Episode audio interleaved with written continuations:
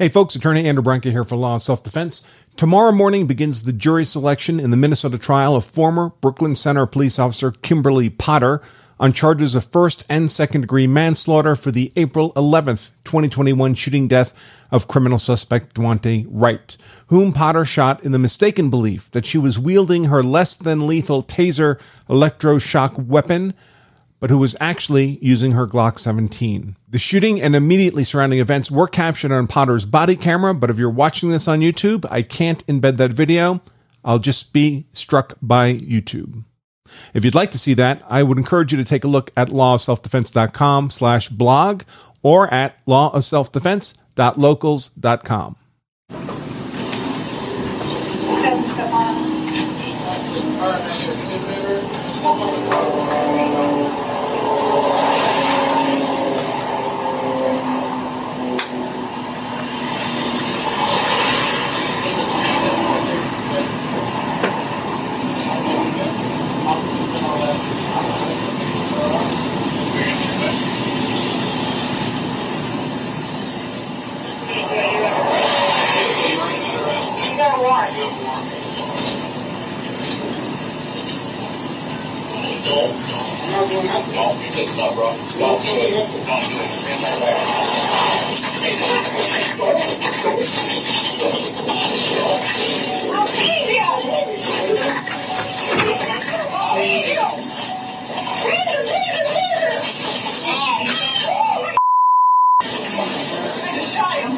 And before we jump into the meat of today's content, I do want to briefly mention an exceptional opportunity for your consideration.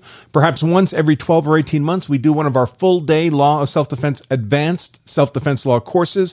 This is a full-day class that's the equivalent of a law school seminar on self-defense law. It's applicable to all fifty states. It's taught by me in my usual plain English style without any confusing legalese. The class is taught live. It's streamed to you at your computer using Zoom, and there's plenty of opportunity for live live Q and A. Because we allow for live Q and A, however, we have to sharply limit the number of seats available. So on the rare occasions when we do one of our Law of Self-Defense Advanced classes, they invariably fill up almost immediately after we announce the date.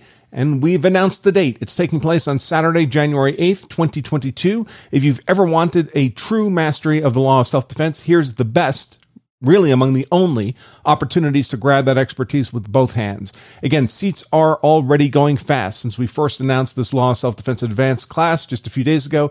So if you're at all interested, I urge you to grab your seat today at lawofselfdefense.com slash advanced. All right, so back to this case where uh, former police officer Kimberly Potter shot and killed Daunte Wright. Wright was initially pulled over by uniformed officers for driving a vehicle with expired license tags. During the stop, the officers discovered that Wright, twenty years old, had an outstanding arrest warrant. It's my recollection that the underlying offense was a weapons charge. As Wright was about to be handcuffed while standing by the open driver's side door of his car, he suddenly began to violently resist arrest. He dove back into the vehicle, scrambling around, and ultimately was in a position from which to drive the car. Potter had been hanging back and observing the arrest until Wright began to violently resist. She was reportedly present in the role of a training officer and at the time had twenty-six years in the job of police officer.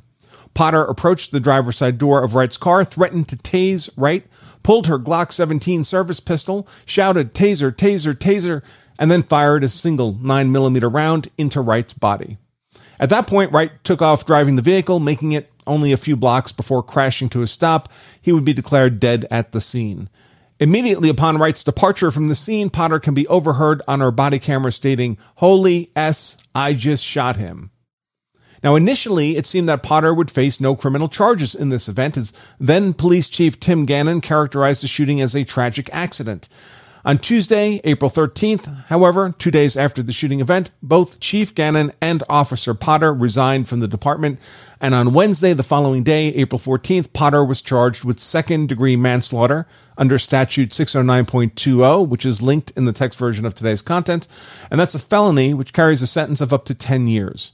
That charge was supplemented on September second of this year with an additional count of first-degree manslaughter, predicated on reckless use of a firearm under Statute six oh nine point two oh five, also linked in today's content, and that's a felony that carries a sentence of up to fifteen years. And I'll embed the criminal complaint in the text version of today's content.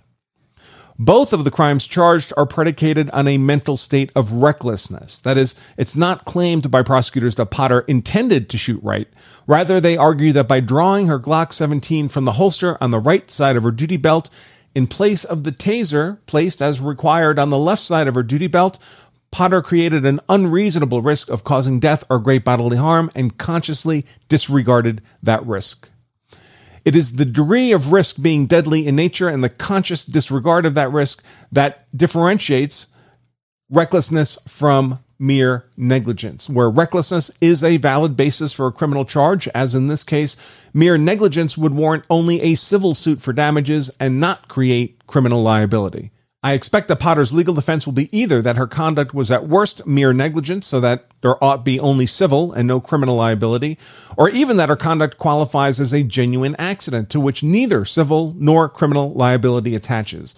Accident is a genuine legal defense, much as self-defense is a genuine legal defense. That said, a legal defense of accident in cases involving firearms is difficult because firearms are inherently dangerous instruments, and thus the standard of care is very high. For practical purposes, unjustified death, injury, or risk created by the handling of a firearm is treated as largely a strict liability offense and is inherently criminally reckless, absent some intervening event outside the gun handler's control.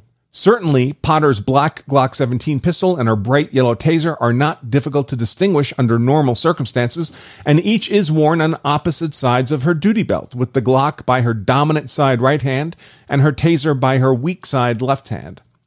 The scene of Wright's arrest, however, was arguably not a normal circumstance, at least not once Wright began violently resisting arrest, presented himself as lunging into the car, perhaps for a weapon — his outstanding arrest warrant was, I believe, for a weapons charge — and then positioning himself to drive wildly from the scene, in effect preparing to use the car itself as a weapon.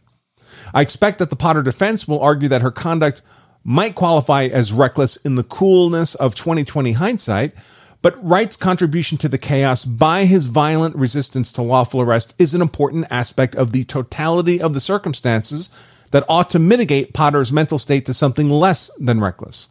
Interestingly, under the totality of the circumstances, it seems likely that Potter would have been privileged to use deadly force upon Wright had she done so intentionally, in the belief that Wright had re-entered the vehicle to access a weapon or intended to use the vehicle itself as a weapon. In that case, the appropriate justification for the shooting would be self-defense and defense of others. Because Potter so clearly did not intend to use deadly force, however, self-defense would seem to be off the table, because self-defense is an inherently intentional act. One cannot commit an act of accidental self-defense. This case appears to be pushed aggressively by the Minnesota Attorney General Keith Ellison, who was also a prominently featured personality during the trial of police officer Derek Chauvin earlier this year over the death of George Floyd in Minneapolis. Brooklyn Center, where Potter was a police officer and where she unintentionally shot Wright, is a nearby suburb of Minneapolis. And that's about where we are at, as jury selection in the trial of Miz Potter is set to begin tomorrow. Now, we hadn't initially planned to cover this trial in real time because the judge had refused to allow news cameras in the courtroom, but she recently reversed that decision. So accordingly, we'll be live commenting and live streaming this trial every day at Legal Insurrection, much as we did the recent Rittenhouse trial in its entirety, as well as the chunk of the Ahmaud Arbery case trial that did not overlap with Rittenhouse. We'll also be providing end-of-day wrap-up analysis of each day's proceedings in the evening, with both live daily coverage and end-of-day analysis expected to run through to the verdict in this case. Okay, folks, that's all I have for you on this topic for the moment. Remember to join me tomorrow morning at Legal Insurrection. Until then, remember, if you carry a gun so you're hard to kill — that's why I carry a gun, so I'm hard to kill, my family is hard to kill — then you also owe it to yourself and your family to make sure you know the law so you're hard to convict. Until tomorrow morning, I remain Attorney Andrew Branca for Law and Self-Defense. Stay safe.